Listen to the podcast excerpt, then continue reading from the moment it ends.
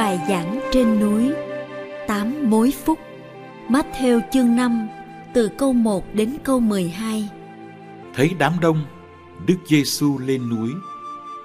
Người ngồi xuống, các môn đệ đến gần bên. Người mở miệng dạy họ rằng Phúc thay ai có tâm hồn nghèo khó vì nước trời là của họ. Phúc thay ai hiền lành vì họ sẽ được đất hứa làm gia nghiệp.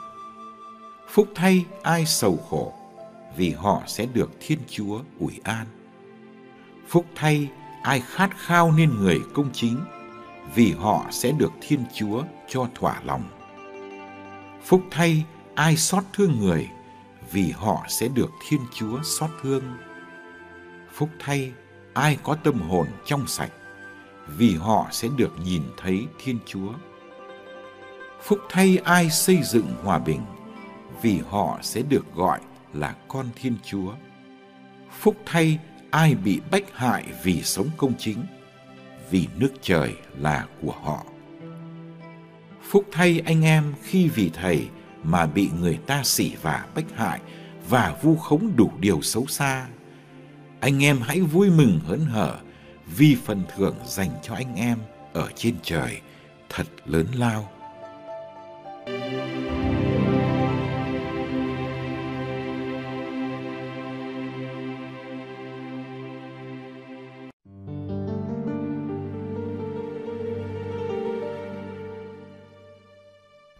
Trong tông huấn về ơn gọi nên thánh Gaudete Tet Exultate. Đức Thánh Cha Francisco đã nói về các mối phúc. Ngài viết, từ hạnh phúc hay được chúc phúc trở thành từ đồng nghĩa với thánh thiện. Người được chúc phúc là người thánh thiện trước mặt Chúa. Vào lễ các thánh, ta luôn được nghe đọc về các mối phúc. Các mối phúc là những con đường nên thánh. Đức Giêsu là đấng thánh của Thiên Chúa đã sống tận căn từng mối phút này trong đời Ngài.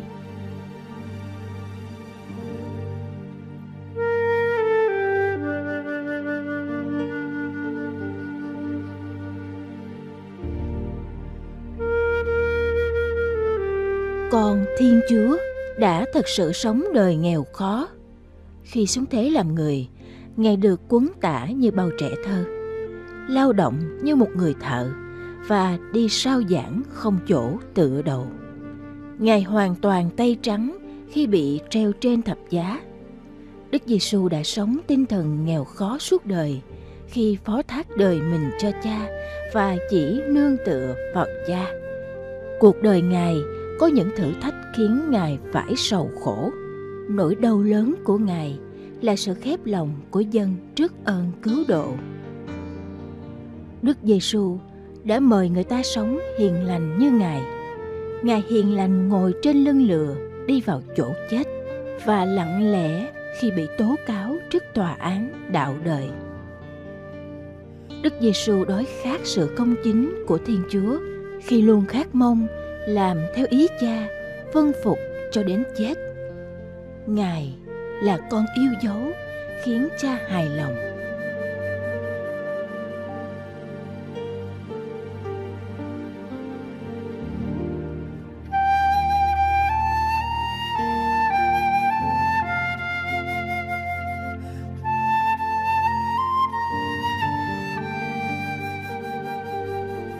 Đức Giêsu là hiện thân của lòng Chúa Cha thương xót nhân loại. Tình thương của Ngài vượt trên mọi bức tường cách ngăn để đến với những người bị xã hội ruồng rẫy và tôn giáo xa lánh. Tình thương ấy xin tha cho cả kẻ đóng đinh ngài. Đức Giêsu có trái tim trong sạch, trái tim không quy về mình, nhưng mở ra để dành trọn cho cha và cho con người. Ngài đem lại bình an và hòa giải giữa con người với Thiên Chúa giữa các tín hữu với nhau và giữa hội thánh với thế giới. Nhờ máu Ngài đã đổ ra trên thập tự, đất trời giao hòa. Đức Giêsu đã sống triệt để mối phúc thứ 8 và thứ 9, bị bách hại và vu khống. Ngài đã trở thành vị tử đạo tuyệt vời.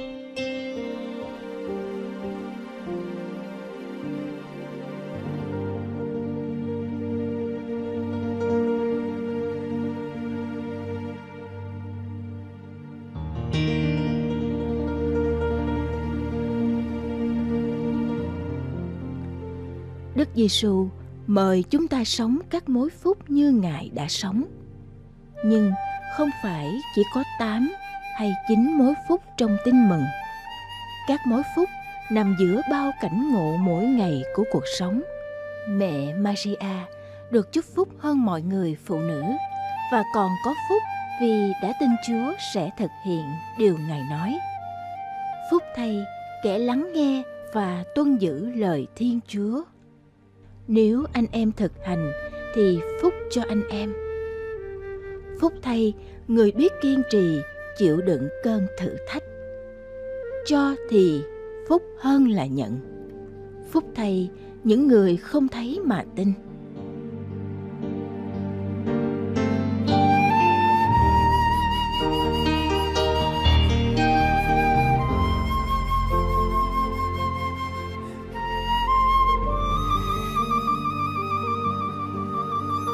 Mỗi người chúng ta đều có cảm nghiệm sâu về hạnh phúc. Khi quên mình, bỏ mình để người khác được hạnh phúc. Khi không coi mình là trung tâm, khi vượt qua cái tôi tính toán. Nhờ đó, chúng ta tiến dần đến sự thánh thiện chúa mời gọi. Con người được dựng nên theo hình ảnh thiên chúa. Nên con người mang nơi mình khả năng nên thánh. Thiên Chúa ba lần thánh mời chúng ta hãy nên thánh. Vì ta, Đức Chúa, Thiên Chúa của các người, ta là thánh. Đức Giêsu là mẫu mực tuyệt vời của Thiên Chúa siêu việt. Nhờ nên một với con mà ta nên thánh giống cha trên trời.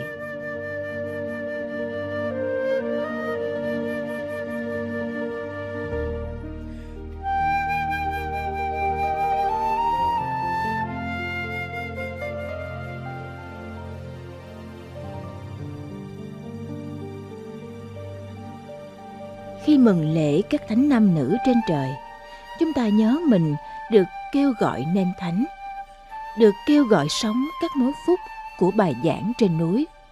Như thế là được nếm hạnh phúc của trời cao ngay từ đời này. Với cuộc đời rất riêng của mình, mỗi người còn phải tìm ra và sống những mối phúc rất riêng. Từ đó đi vào con đường rất riêng để nên thánh.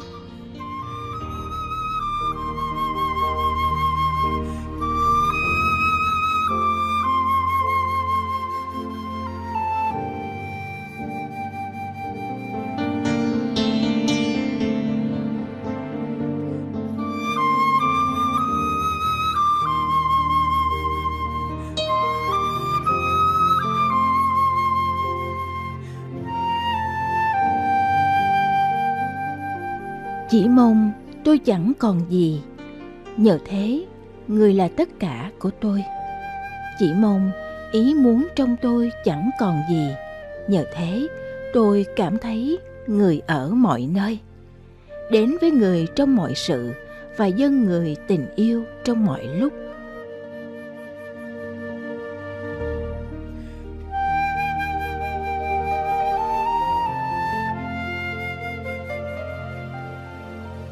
Chỉ mong tôi chẳng còn gì. Nhờ thế, tôi không bao giờ muốn tránh gặp người. Chỉ mong mọi ràng buộc trong tôi chẳng còn gì. Nhờ đó, tôi gắn bó với ý muốn của người và thực hiện ý người trong suốt đời tôi.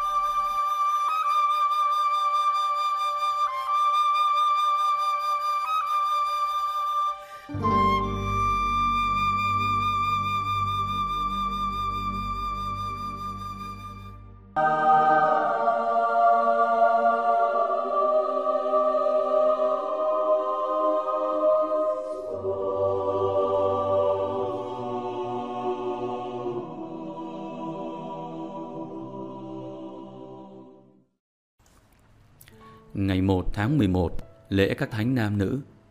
Ngày lễ đầu tiên trong lịch sử để vinh danh các thánh là ngày tưởng niệm các vị tử đạo, được cử hành vào đầu thế kỷ thứ tư.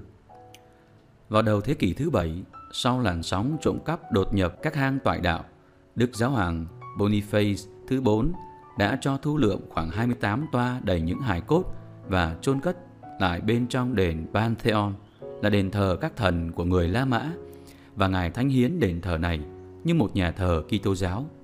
Theo sử gia của giáo hội là BD đáng kính, Đức Giáo Hoàng có ý định rằng việc tưởng nhớ các thánh trong tương lai có thể thay cho việc thờ phượng mà trước đây không được dành cho thần thánh nhưng thờ ma quỷ. Nhưng việc thánh hiến đền thờ Pantheon cũng như ngày kính nhớ đầu tiên các vị tử đạo xảy ra vào tháng 5. Nhiều giáo hội Đông Phương vẫn kính nhớ các thánh vào mùa xuân hoặc trong mùa phục sinh hoặc ngay sau lễ hiện xuống. Tại sao giáo hội Tây Phương cử hành lễ này vào tháng 11 thì không ai hiểu. Người ta chỉ biết vào năm 800, thần học gia Ancuin người Anglo-Saxon cử hành lễ này vào ngày 1 tháng 11 và người bạn của ông là Ano, giám mục của Sandberg cũng theo như vậy. Sau cùng trong thế kỷ thứ 9, giáo hội La Mã đã chấp nhận ngày lễ này.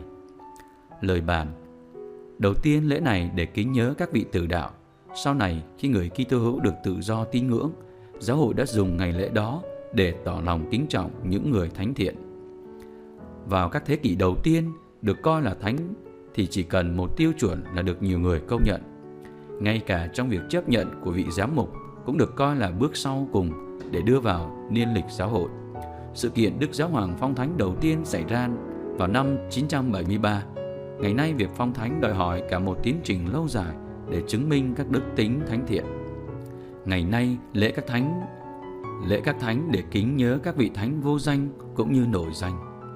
Lời bản Sau đó tôi thấy một đoàn người thật đông không tài nào đếm nổi thuộc mọi dân, mọi chi tộc, mọi nước và mọi ngôn ngữ. Họ đứng trước ngai và đứng và trước con chiên, mình mặc áo trắng, tay cầm nhành lá thiên tuế. Một trong các vị kỳ mục bảo tôi họ là những người sống sót sau thời gian thử thách lớn lao. Họ đã giặt sạch và tẩy áo mình trong máu con chiên.